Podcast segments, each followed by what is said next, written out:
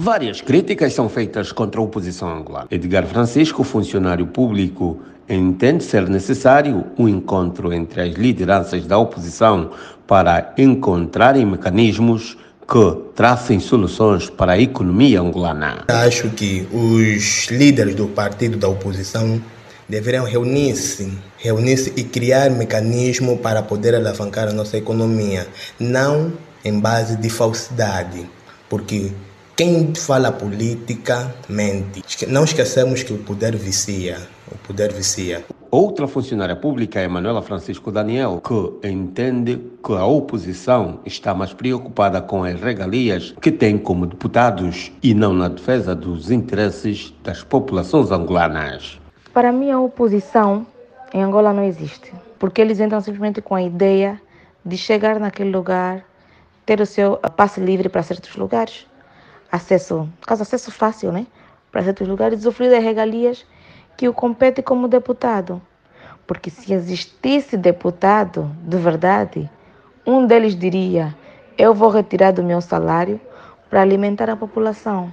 Eu vou ceder esse serviço que é oferecido para mim como deputado e oferecer à população. Mas não, não fazem, não acontece. Estão simplesmente satisfeitos com os seus salários e com as suas regalias. Já o estudante Joaquim Lutambi, que olha para a oposição como uma organização mais reativa, diz existir uma conexão entre a oposição e o partido governante. Temos uma oposição reativa, quando teríamos uma oposição proativa que antecipasse os acontecimentos, porque fazer oposição é, antes de mais, antecipar os passos do teu principal adversário e nós temos uma oposição que reage de forma muito lenta e tardiamente. Portanto, parece até que há uma conexão e uma ligação de cumplicidade entre a oposição e o partido totalitário. Joaquim Lutambe entende também que o regime angolano tudo faz para ofuscar o brilho da oposição. Nós estamos também num regime totalitário